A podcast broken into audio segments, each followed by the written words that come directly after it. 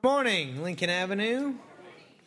I would like to say a very hearty and robust Merry Christmas to you, okay? Now, the reason I have to emphasize that is because after I read our text for this morning, you are going to think that I did not, was not aware that it was Christmas. And so I want you to know that I am. I, I fully know it's Christmas. And because it is Christmas, we are going to look at Revelation chapter 19 verse 11 through 16 is going to be our focus passage. So turn there. If you'll remember, uh, we're in a, a, short series called The Coming of the King, okay? The Coming of the King. And I know that normally on uh, Christmas Sunday, you would expect some uh, shepherds, um, maybe some wise men, uh, some a manger, some animals, right? Don't we do have we do have horses today, so okay but uh, none, none, of the usual things you would expect on Christmas Sunday. Um, but remember that the, the, the short series we're in is called The Coming of the King. Okay, so last week we saw the King coming out of heaven into humanity, God becoming man. Today we're seeing the King coming in glory. Okay, so Revelation chapter 19, verses 11 through 16. Bear with me, I think you'll, you'll see this all come together. Okay, beginning in verse 11. Then I saw heaven opened, and behold, a white horse. The one sitting on it is called Faithful and True, and in righteousness he judges and makes war. His eyes are like a flame of fire, and on his head are many diadems, and he has a name written that no one knows but himself. He is clothed in a robe dipped in blood, and his name in which he is called is the Word of God. And the armies of heaven, arrayed in fine linen, white and pure, were following him on white horses. From his mouth comes a sharp sword with which to strike down the nations, and he will rule them with a rod of iron. He will tread the winepress of the fury of the wrath of God the Almighty. On his robe and on his thigh, he has a name written King of Kings and Lord of Lords. Let's pray together. Father, we thank you, Jesus, for uh, being who you are. God, we, we worship you today. God, we worship you as, as the, the suffering servant that we saw last week, as, as the God who became man and humbled himself, that he might, he might identify and pay the price for our sins. But Lord, we also worship you as the King of glory, as the victorious general leading the armies of heaven. And Father, I pray that you would, you would help us to see see Jesus in all of his glory today. Father, please, I pray that your Holy Spirit would open our eyes, open our, our hearts. Let us see, God. In Jesus' name, amen. My family was in uh, Tulsa this past week for a couple days. We were there because Haddon had some medical testing uh, that he had to finish up, uh, three tests. So basically, most of one day was spent in medical testing. And so we went a little early and did some fun stuff, um, did some museums and things. But then while he was actually having his test, there really wasn't anything for me and the girls to do. And so what we decided to do is we took a little church tour, okay? Um, there's a bunch of historic churches in downtown Tulsa, kind of a church square, uh, old buildings, giant cathedrals. And so we would just try to get into them, you know. We just kind of go see what doors were locked and we finally would get in. And our, our favorite was uh, the Catholic Church, actually, our favorite just to be in. Man, just this incredible building. Uh, had these high arched, uh, arched ceilings, kind of divided into three different sections with pillars going down all the one side. Stained glass all the way around, the whole top portion portion, and then around the middle portion as well. Um, just a huge pipe organ in the back, and just ornate carvings all over. Just, just a magnificent building. In fact, as we were leaving, Avery, my eight year old, uh, leaned over to me and she said, Dad, wouldn't it be great if you pastored this church? And I said, Well, honey, it would be, but I'd have to get rid of your mom and you guys because I'd have to be a celibate priest to do that, you know? And so she didn't think it was as great after that. But, uh, but just a magnificent building. And one of the things things that, that we thought was kind of cool. I asked a whole bunch of questions, the guys that were kind of showing us around. And, and one of the things I thought was cool was they had certain stations. I don't know if that's what they call them, but, but kind of stations all around their auditorium, okay? So let's just picture we start over here, and it would be like the birth of Jesus. It was a carving, kind of a, like about this big, like that. It was a carving of the birth of Jesus, and then there'd be like a stained glass, and then there'd be another one of those, maybe like on the early life of Jesus, maybe like him, him living with his mom and dad in the carpenter shop or whatever, you know, and then there'd be a stained glass, and there'd be another one, maybe on his baptism and then like on his miracles and on his teaching and on, you know, the cross and the resurrection and the ascension. Basically, the, the life of Jesus. Are you kind of following me? And, and so the point of this was that you could kind of have a mini pilgrimage. You could come in during the week and you could come and stand before the one uh, that was his birth and think about how Jesus became man and how he, how he came down from heaven and, and put on humanity. And then you go the next one, and you think about maybe his baptism and how, how he identified with us in baptism. You go to, his, you know, you know all the way down, kind of a meditation. Um, and, I, and I said, well, how much do people actually do that? And he said, well, not very much. You know, I mean, that's what it's for, but people don't do that very much. Well, here's the thing that I started thinking about. I, I started wondering, are Catholics anything like Baptists? Okay, and I, and I don't really know the answer to that.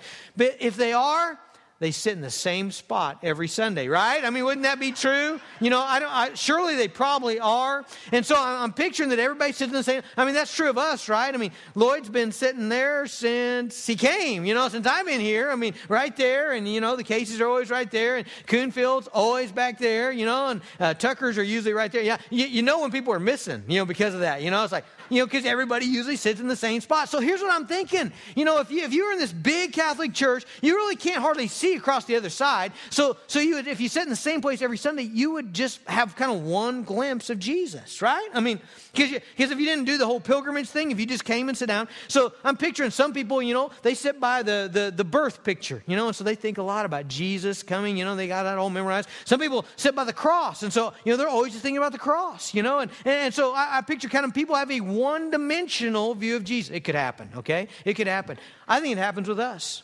I think there's people in, in our society that have a one dimensional view of Jesus. I think if you would ask people, what do you know about Jesus? Uh, many of them would not have a broad range of what they know about Jesus. They would have kind of one slice, you know? I, I think Christmas actually the christmas story would be a story that a lot of people would know they would know that about jesus if you ask them what do you know about jesus they would say well he was born in bethlehem his mother's name was mary and his father's name was joseph he's born of a virgin um, Wise men came, shepherds came, you know, they, they would know those facts about the birth narrative. But I wonder, would they know the rest of the story of Jesus? In other words, when they think of Jesus, would they think of a baby? You know, you ever thought about that? You know, in some people's minds, if you don't know the whole scope of Jesus' ministry, if you don't know all that Jesus is, I wonder if you have a one-dimensional view of Jesus, and you might just think of one part of him. You know, so so there may be people out there that just think of Jesus in the sense of a harmless baby. Now that's good in some ways because it emphasizes the humanity, the the the the, uh, the coming downness, the the humbling himself nature of Jesus Christ. It's kind of bad in the sense that babies are pretty harmless. You know,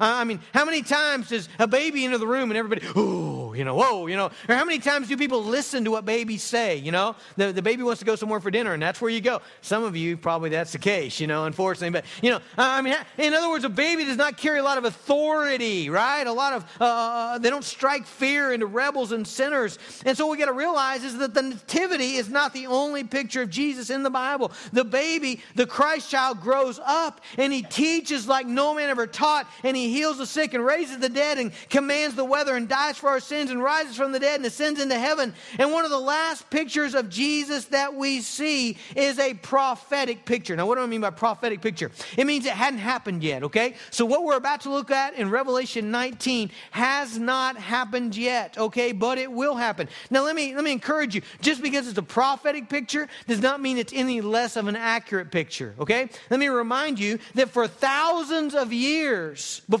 Jesus came, okay, in the days of Abraham, the days of Moses, the days of, of, of Daniel, the days of Hezekiah, all, all those Old Testament characters, they were looking forward to what we now celebrate as Christmas, right? The king coming, the king uh, of kings coming down to earth. They look forward. They didn't know exactly what it was going to look like, but they knew certain facts about it, and they were looking forward to that prophetic picture. It's already happened. We, we have that as history, okay? But there's one yet to happen, and that is the one we find here in Revelation, uh, specifically in the chapter 19. Now, there's two comings of Christ, right? The, the, the series that we're, we're um, on. Is called the coming of the king okay? He came the first time which was christmas when god stepped out of the heavens into human flesh was born of a woman was born of a virgin was 100% man 100% god lived a sinless life died a substitutionary death and rose from the dead okay? That's the story of the gospel okay? That is his first coming.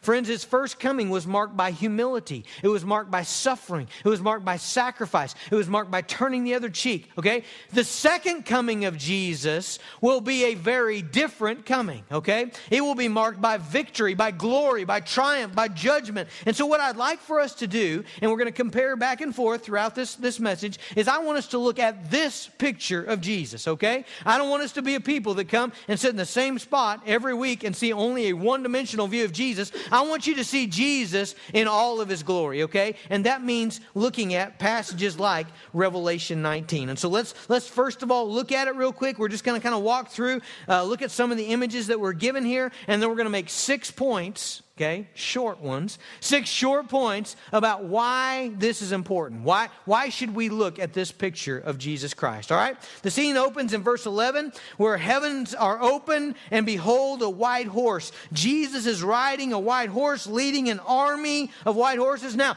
i want you to remember how jesus came into jerusalem. How did he come into jerusalem? You remember that? When he came into jerusalem to die uh, to, to be scourged and whipped and crucified he came in riding a Donkey, right? Okay? A donkey is a sign of, of timidity, a sign of, of peacefulness, okay? You seldom see generals riding donkeys into battle, okay? Probably sometime there, there was that. But, you know, when we think of a battle, many of you saw Lord of the Rings, okay? When you think of Rohan, you know, the horse people, as they're riding into battle, you know, the king's not on a donkey, you know? He's on a white stallion. Remember that scene, you know, of them all charging and the king on the. That, that's what you need to picture here. The, the point the scriptures are making uh, to us is that Jesus is coming in victory, in power, in holiness, in purity. He's coming for war, okay? And it says here, the first of many names that we get from Jesus here in this passage, it says the one riding on it is called faithful and true. Faithful and true. That's Jesus. Jesus is faithful and true.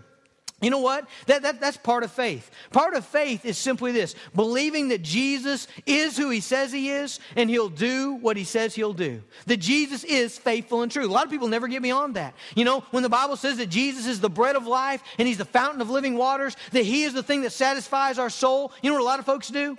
Nah, I don't think so. You know, I think I think this is going to satisfy my soul, not Jesus. You, you, see, faith is believing that Jesus is this, that He is the one who is faithful and true. He is the one who keeps His word. He is the one who is truth from beginning to end. The next thing it tells us about Him is that in righteousness, this is verse 11, in righteousness He judges and makes war. Now that's a little different, isn't it? You're not used to seeing that particular slice of Jesus' character uh, preached a whole lot. Maybe some, but not a whole lot. Most of the time, what do we emphasize? Most of the time, we emphasize the grace of Jesus Christ. Most of the time, we emphasize the love of Jesus, right? Most of the time, we emphasize the patience and, and the mercy of Jesus. And, and we do that for a very good reason. We all stand in that, right? I mean, especially if you're a believer here today, we are saved by grace. We're saved by the mercy of Jesus. Him, him, him reaching down out of heaven and, and showing mercy and grace and love upon us. And so it's good that we emphasize that, but it's bad if we don't also balance that with things like justice and holiness and wrath, because those are also characteristics of Jesus Christ that should be worshiped and should be celebrated. You know, it, it, it's real easy to worship the grace of Jesus. In fact, let, let, me, let me just use this illustration. How many of you have ever been speeding? Okay, I'm not talking about, you know, someone thought you were speeding, but you were actually speeding. You got picked up and somehow you batted your eyes or you looked all pitiful or whatever and you got out of it, okay? The, the, the, the highway patrolman, the policeman showed grace upon you. Raise your hand if that has happened to you, okay? So we've got some here that have been given grace, okay? And you know, as that highway patrolman got back in his car and you took off again, putting your blinker on real careful, following all the rules, you know. You know what you were doing? You were singing that guy's praise, weren't you? You were, man, that's a good officer. That's a good man there. I'm sure glad we've got people like him on the force, you know. You, you were, why? Because he'd given you grace. And you were celebrating. You were, you, you were magnifying that the fact that you deserved a ticket, you deserved a fine, and you got grace, you know. You deserved your insurance to go up, and it's not going to go up. And you're really filled with joy over the grace grace. Okay? And, and that's a good thing. That's not a bad thing at all. But what I'm also telling you is that there are also times where we ought to praise the policeman who arrested the child molester and threw him in jail. That, that guy's good too, isn't he? We ought to praise the policeman who arrested and, and sought after and, and captured the murderer or the rapist and put that guy in jail so that he's not out on the streets anymore. You know what? That guy, that policeman's good too, isn't he? I mean, I'm thankful for those guys as well because there's something good about justice, isn't there? There's There's something good uh, uh about holiness and about honor. And, and we shouldn't be one dimensional in only insisting that Jesus is just gracious, gracious, that he is just merciful. He is righteous, and he will judge and make war. Now, now the cool thing about that is there's a lot of people who judge in this world. There's a lot of fingers in there. How, how many of you had one of these pointed at you, right? You know, I mean, there's a lot of people doing that. You know what? Sometimes it's just not fair at all, is it? There's a lot of people who judge unrighteously, who condemn unrighteously in our world today. But here's the deal about Jesus Jesus will judge righteously. Righteously. In other words, he always gets it right. And man, there's something good about that, isn't there? There's something good knowing that, that we serve a God who will make wrong every right, that sin will be, will be abolished and punished one day. I mean, that's a good thing, especially if you're like us, if you're a believer here today who are in Christ, okay? But, but, but it's a good thing to love justice. Before the 8.30 service, I was, was about 8.15 this morning, I was getting ready to come in and preach at the 8.30 service, had one of our widow ladies come in and say, Pastor, I'm not going to be able to be here today. You know, she was here, she was helping with the food distribution to the prison. She said, I'm not going to be able to be here today because I've gotten robbed and I've got to go make a, a police report. Someone had uh, gotten in and stolen a bunch of, of her things. And, and, and, you know what? There's something in me that cries out, man, and I actually prayed for it. Man, I, I want that guy to get caught. I want, I want her to get her things back, you know? I mean, someone were really valuable to her. And she, she was quick to say, you know, Pastor, if I don't get them back, that's fine. You know, God will take care of me, you know, but I just need to go do this. And, and you know what? There's something in me that loves justice. Is there something in you that loves justice that says, you know what? You know, I, I do love the grace of Jesus, but, but I also love knowing that He is one who will judge righteously, who will judge righteously, and He makes no mistake. Our, our, our, judgment system in this world makes mistakes, doesn't it? I mean, there's people on death row that ought to be out walking the streets, and there's people that are walking the streets that ought to be on death row. You know why? Because we don't judge righteously, we don't judge perfectly, but we don't have to worry about that with Jesus Christ because the Bible says that vengeance is His. He will judge righteously, but not only righteously, but it says He judges and makes war. Now, now that's an unusual term for Jesus, isn't it? To, to, to know that Jesus is going to make war. He's going to make war on those who've rejected him, on those who've rejected his salvation, on those who have sinned against God and said, I don't care that you provided for it. I don't care that you died on the cross for me. I'm not interested in that. I'm going to do my own thing. I don't want to be with you. I don't want to be in your kingdom. I don't want to obey your kingdom's laws. It says that Jesus will make war against those people. That's a scary thing for me. I don't know about you guys. Some of you have probably been to war. I bet there's people in this room that have actually been in a war. You've actually had people trying to kill you. I, have never had that experience, but, but, I, but I imagine it's a disturbing thing, you know? Even if it's not somebody, you know, huge. I mean, even if it's not a country like China or Russia, what if it's just the town of Fargo, you know? What if the town of Fargo has made war on you, you know? Now, there's not very many people in Fargo. It's not a country, it's not a state, it's, it's barely a town. But you know what? If all of Fargo is at war with me, that's a disturbing thing. Because you know what I know? Every guy in Fargo owns a gun. You know, it's Northwest Oklahoma. It's just, he does, you know? And so yeah, there's got to be 30 or 40 of them. That, that scares me, you know? I mean, when I, when I think about the, the, the city of Fargo at war with me, man, I'm going to get out of here. I'm going to keep my family. I'm going to protect them. Haddon and I, we're going to get the 22 out and the, and the 20 gauge, you know? I mean, uh, for real. I mean, we're, we're, we're going to be disturbed, okay? But, but the picture we have in Revelation Revelation 19 is that Jesus is making war on those who've rejected him. That's a serious thing. You can't get away from that. How do you run from that? Where would you run?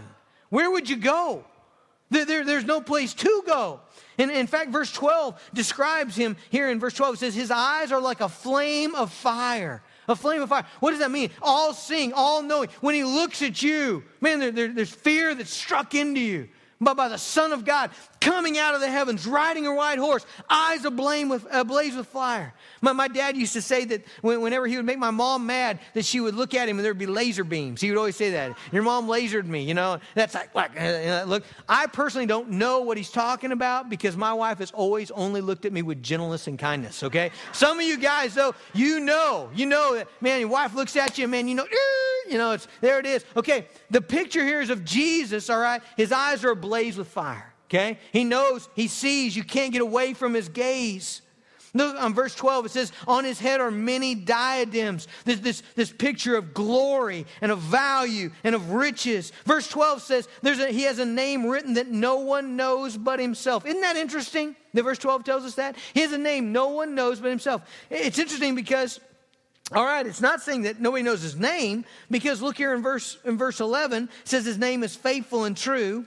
And in verse 13 it says he's called the word of God. And in verse 16 it says on his thigh he has a name written, King of Kings and Lord of Lords. That's four names, isn't it? Just in this little passage, but yet verse 12 says he has a name that nobody knows but himself. Now, now, why does it say that? Well, this is really cool about Jesus. You've heard me say this before. One of the most exciting things about Jesus is his glory is in incomprehensible. His glory is, is inexhaustible. I mean, you never get to the end of it, okay? You never get to the end of it. Everything else in life, you get to the end of, right? Everything else in life, you get bored of, right? No matter what amusement park you go to or vacation spot you, pretty much you've seen it all, right? You've experienced it all. You never get all of Jesus. He is so glorious and so mighty and so magnificent. His character is so big that you never get all of Jesus. For the saints here today, day, let me tell you, you will spend a million years in heaven every day experiencing more of Jesus than the day before, and you will never ever get to the end of him. Isn't that awesome? He has a name that no one knows but himself. In Matthew chapter 11, verse 27, it says, All things have been handed over to me by my Father. Jesus is talking, and he says, And no one knows the Son except the Father, and no one knows the Father except the Son, and anyone to whom the Son chooses to reveal him. Jesus is saying, Only God knows all there is to know know about Jesus. He, he, we can't get our minds around how glorious and good He is. Wow. God, help us to see that. Look in verse 13.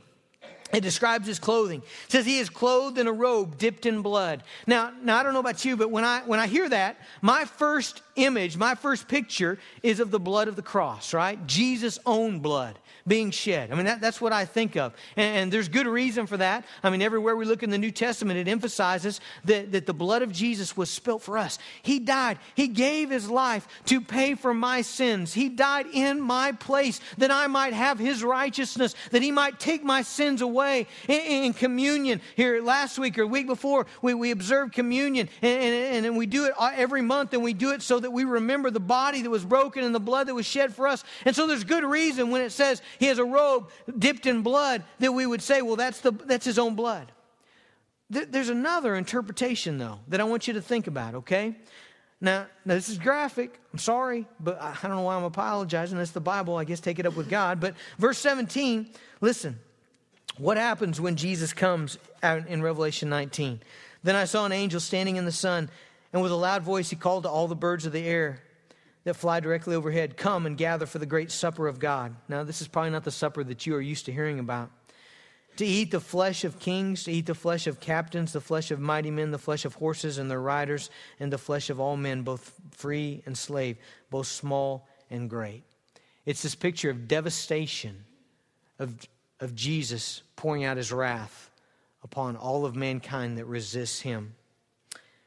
Now, the reason I think maybe that's the blood he's talking about is because in Isaiah chapter 63, just remember, thousands, uh, not a thousand, about 800 years before John wrote what he wrote here, here's what Isaiah says Why is your apparel red and your garments like his who treads in the winepress? Okay, remember in Revelation, uh, our, our, our passage, Verse 15 says, He will tread the winepress of the fury of the wrath of God the Almighty. So this passage says, Why is your apparel red, your garments like his who treads in the winepress? I have trodden the winepress alone, and from the peoples no one was with me. I trod them in my anger and trampled them in my wrath, and their lifeblood spattered on my garments and stained all my apparel. I can't tell you definitively. You can make up your own mind whether it's Jesus' own blood or whether it's the blood of his enemies, but it seems to me that it's the blood of his enemies. Verse 15 From his mouth comes a sharp sword. This is not an uncommon uh, picture in the Bible. Lots of places describe the Word of God as a sword, okay? I, I, want you just to, to affirm with me today as we read our Bibles, what the Bible is clear about is that the Word of God is the most powerful force in the universe. How, how, were, the, how were the heavens created? How, how, how was all that is created created? It was created by the Word of God, the spoken Word of God. You know, Jesus uses it in, in, in his ministry. You know, Lazarus, come forth. And this dead guy, he's been in the grave four days, walks out. I mean, that's the word of God, okay? And, and Ephesians 6 17 tells us the word of God is the sword of the Spirit. And, and Hebrews 4 12 says the word of God is sharper than a two edged sword, piercing to soul and spirit, cutting away bone and marrow. It talks about it, it's shaping us and, and shaping our own hearts, okay? But in this context, the word of God is that which destroys the nations that have gathered against the king. It destroys them. It is Jesus' spoken word that annihilates his enemies. I want you to notice says he will rule with a rod of iron. He'll rule and have his way with the nations. It says it's written upon him, King of kings and Lord of lords. He is Lord forever. Friends, there will be a day when there's no more democracy. You know, we all love living in America. You know why? Because we get to vote, right? We get to vote, and the person we vote for always wins. That's why we love living in America, you know? It's because we, we get a say, and we have senators and representatives and a president. We, we get to vote all those people in. There will come a day when you will not vote, okay? There'll come a day when you don't, you won't get to pick between Barack, you know, Newt, and Jesus, you know, vote which one you want. You don't get to pick. There's going to come a day when Jesus will be clearly King of kings and Lord of lords. And that day is coming soon. And friends, Notice that he is accompanied in his glory, coming on the white horse with a sword coming out of his mouth, his word slaying the nations, okay? His robe dipped in blood. And then it says there's an army that is with him. Verse 14. And the armies of heaven, arrayed in fine linen, white and pure, were following him on white horses. Now, who is this? Again, you there, there's a little bit of controversy. We're not quite sure. There are some passages that would seem to indicate is the angels, okay? Let me read you one of those. Second Thessalonians chapter 1, verse 7 and to grant relief to you who are afflicted as well as to us when the Lord Jesus is revealed from heaven with his mighty angels. Did you hear that? When he's revealed from heaven with his mighty angels in flaming fire, inflicting vengeance on those who do not know God and on those who do not obey the gospel of our Lord Jesus. It's the same circumstances. Jesus is coming ablaze with fire. He's inflicting vengeance on those who don't, don't love him, don't love the gospel. And notice it says he's coming with his mighty angels. So we might say, well, that settles it. It's his angels. Well, in Revelation chapter 17, verse 14, it says, They will make war on the Lamb, and the Lamb will conquer them, for he is Lord of lords and King of kings, and those who are with him are called chosen and faithful. Let me ask you, in the Bible, in the New Testament, when it says, when it talks about the chosen and faithful, who's it talking about? It's talking about the saints. In 1 Thessalonians chapter 3, verse 13, it says, So that he may establish your hearts blameless in holiness before God uh, and Father at the coming of our Lord Jesus with all his saints. So there's several passages that would seem to say the army is believers. The army's going to be us, you know.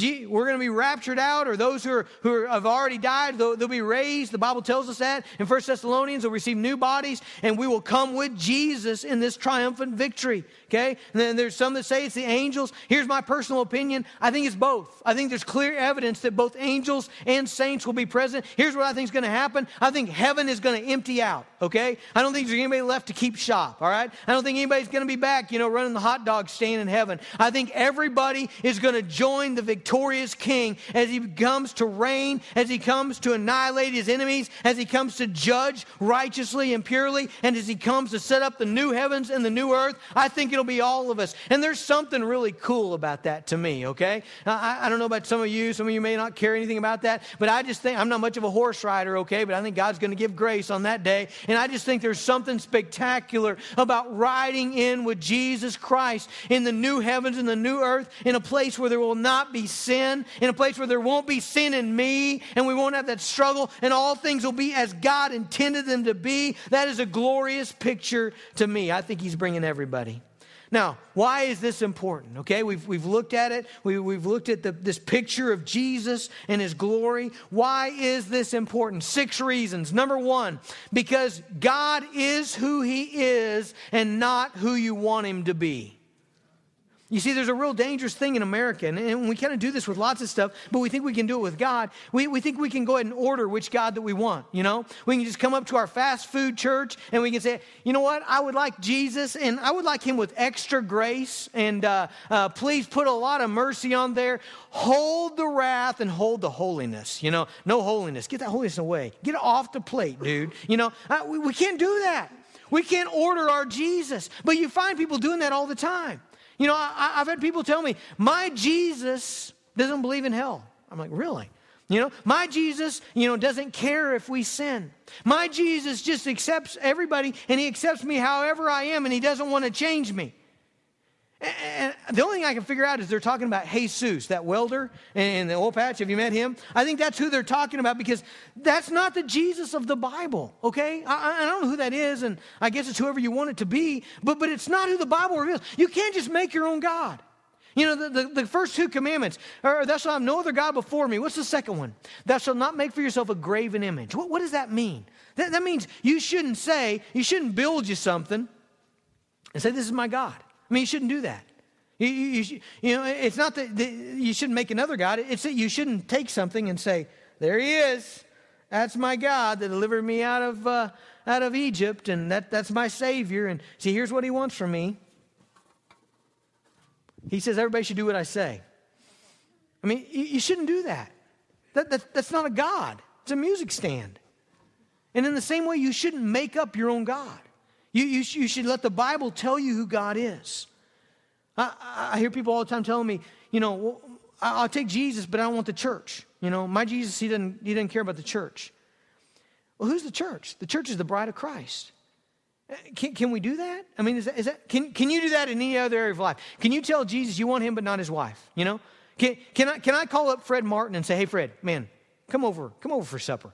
You know, we'd love to have you over. Don't bring Karen, though. We don't want her. Does that work? Does it work? If it works, Fred is in serious need of help. It doesn't work. And you can't do that with Jesus either.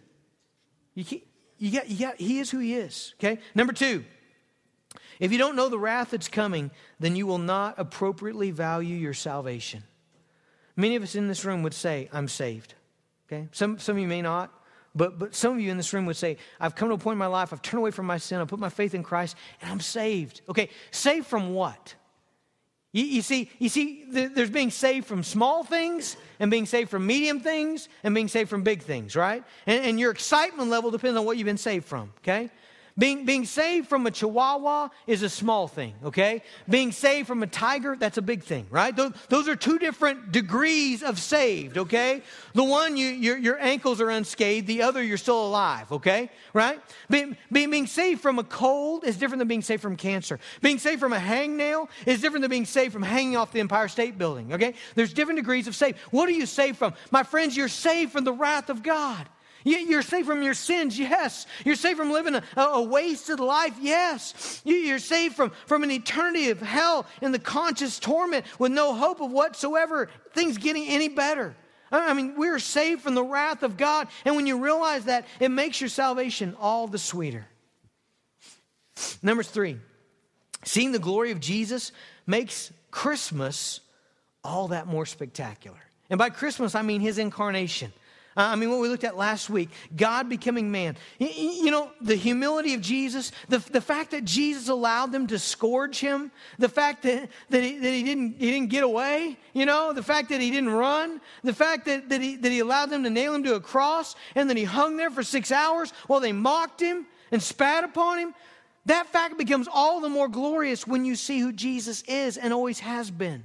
You see, you know, I, think a lot of guys, especially maybe men, they, they think of Jesus in kind of this mamby-pamby way. You know, like he was the he was the kid in junior high that always got beat up, but he took it real well because he couldn't do anything else. You know, uh, I mean, he wasn't strong enough or big enough, and so he just tried to make the best of it. A lot of people look at Jesus that way. Friends, that's not who Jesus is. Jesus is the reigning king of heaven. He, he, is the, the rider on the white horse with the sword coming out of his mouth that can annihilate the universe with his word. That Jesus allowed Roman soldiers to spit on him and press a crown of thorns on his head to demonstrate to you the glory of his grace and his mercy and his forgiveness and his love. Doesn't that make it better? Doesn't that make it more awesome? Realizing the glory of Jesus. Number four, seeing Jesus as king causes you to take him seriously. Eh, let me just ask you to think for a moment. Do you, do you take Jesus seriously? You know, I mean, seriously. Like, like there's gravity. You know, and, and the only way I know how to really judge that is how do you respond to his word? You know, You know, have you ever watched fathers and kids? You can tell a lot about that dynamic by when the father speaks, what do the kids do? You know? If there's a whole lot of eye rolling, sometimes they just spin. You know? If there's a whole lot of blowing them off, if there's ignoring, I, saw a kid the other day. His dad was like, hey, get, come back, come back. Kids like this. You can tell a lot about that, can't you? About how, what, what, that, what that kid thinks of his dad. Let, let me ask you, what do you think of your Heavenly Father? What do you think of Jesus? Do you take him seriously? My dad was a good man. He's a good man. He's a gracious man. Man, he, he's good to us. He's still good to us. He's good to me to this day. But when I was in church and there were funny things that would happen, like we had this lady that sang horribly, and my brother and I would get to giggling, and my dad would look over and he would do this. And my brother and I would be silent. You know why? My dad was a dad of grace, he was also a dad of wrath. Explosive wrath. Not like in an uncontrolled, abusive way, but in a you cross the line. It's coming. Um, you ought not trifle with Jesus. You just shouldn't. Most people in the world are. Most people in the world treat Jesus like he's some mamby pamby. I can push him around, do whatever I want. It'd be fine. I don't think it will be fine. Got to go quick here. Number five, seeing his wrath makes being outside of his salvation a terrifying prospect. I can't imagine being on the other side of that. Number six, Jesus will accomplish his purposes. I think that's what this teaches us. You know what? It's going to be done, guys. There's going to be a new heavens and a new earth in which righteousness dwells. Those who, who reject Jesus will be cast away forever and ever. Those who are his will live in a sinless place forever and ever. It's going to happen. You, you, can't, you can't stop this. you can't stop it. I know this is a hard passage. I know these are hard truths. We, we, we, we like the baby better. Don't we like the baby better? You know? Uh, I mean, by nature, we, this is, this is, it's a lot more tame. I mean, we can just ooh and ah, you know? And, and that's a great picture. I mean, we looked at last week. That's incredible that God would become man for us. But, but the other side of the story is the king's coming. Now, here's my Christmas present to you. I'm going to end on a real positive note, okay? We're not going to end with the supper of, of the birds eating the flesh of, of the enemies of Christ. We're, we're going to look at another supper. Same chapter. Really fascinating. I don't know if you, have ever read Revelation 19. There's two suppers in Revelation 19, right? Now listen to this one, okay? Are you ready? Verse 6. Here we go. Then I heard what seemed to be the voice of a great multitude, like the roar of many waters, like the sound of mighty peals of thunder, crying out, Hallelujah, for the Lord God, the Almighty reigns. Some of you have been to a stadium before, an NFL game or a, a Sooner game or a Cowboy game, where, where 50, 60,000 people erupt, you know, all at once in this, this eruption of celebration and, and just the roar that it is. Okay, imagine that times a million and times 10 million, okay? Because what we find here in verse 6 is every believer that's ever lived, from Adam to Seth to Noah to Moses to Abraham to uh, all the saints and the prophets in the New Testament, Mary and Joseph and Peter and Paul and, and Thomas and Bartholomew and, and all the way down through church history to Augustine and Calvin and Luther and, and all of those guys and all of us gathered around the throne just exploding in hallelujah for the Lord our God reigns. And then in verse 7 it says, Let us rejoice and exult and give him glory, for the marriage of the Lamb has come. This is all the saints gathered around the throne of God, and, and Jesus is the groom, and the church is the bride. And notice how it describes the bride. It says, And his bride has made herself ready. It was granted her to clothe herself with fine linen, bright and pure. It's been 20 years, over 20 years. I can still vividly close my mind and I can picture picture Emma Dirks coming around the corner in First Baptist Scott City wearing that white wedding dress. Wow. I mean, it was stunning. It was, you had to be there. Kale, you were there. You were like four. Do you remember it? I mean, it was incredible, you know? I mean, it was coming down the aisle. He's probably eating animal crackers or some stupid thing, you know? And, and there comes Emma, you know? And, and I just remember the bride prepared for me. Oh, what what, what a glorious thing that was. Listen, that's the picture God wants you to have in your mind as the bride makes herself ready and, she's, she's adorned in this glorious apparel. What is the apparel? Look in verse 8. This is fascinating, okay? For the fine linen is the righteous deeds of the saints. Ladies, don't, don't worry about sewing a dress, okay? Because you're to be adorned. I don't know how this is to happen. This is kind of cool, though. I don't know how it's to happen. But you're to be adorned with the righteous deeds you did for Jesus as a believer. Isn't that awesome? Somehow that's going to envelop you. That's going to be seen. It's going to shine. It's going to be gloriously radiating and prepared for Jesus. So there's all the church at this glorious. And, and then notice what the angel says in, in verse 9. He says, Write this blessed, happy, satisfied is what that word means. Blessed are those who are invited to the marriage supper of the Lamb, a party like no other has ever been or ever will be, will be that day. And so the thing that, that becomes very apparent to me this morning is that there are two suppers, and every one of you will be a part of one of them. True? Peggy Van Dorn will be at one of them. Bob Dewald will be at one of them. Jacob Thompson will be at one of them. Bonnie Castro will be at one of them. Jason Dirks will be at one of them. You'll be, you'll be in one of those two pictures. I don't know about you.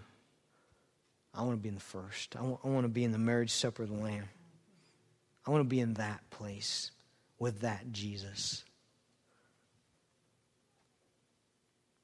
Let's trust him. Let's see him for who he is. Let's not trifle with him. Let's take this serious. Let's be who God made us to be. Father, I, I thank you for this picture of Jesus excites me, God. it's glorious. It's, it's awesome. Um, it's a little scary, uh, really, to be truthful, God. It is. Um, but, but that's okay. That's, that's, that's truth. And Lord, I, I just pray that you would help us to embrace you for who you are, for who you have revealed yourself clearly to be. God, help us to worship you, both for your grace and your mercy and your kindness and your love, and also for, for your holiness and your justice. And God, just, God, let us be, let us be in the marriage supper of the Lamb. Father, we ask it in Jesus' name. Amen.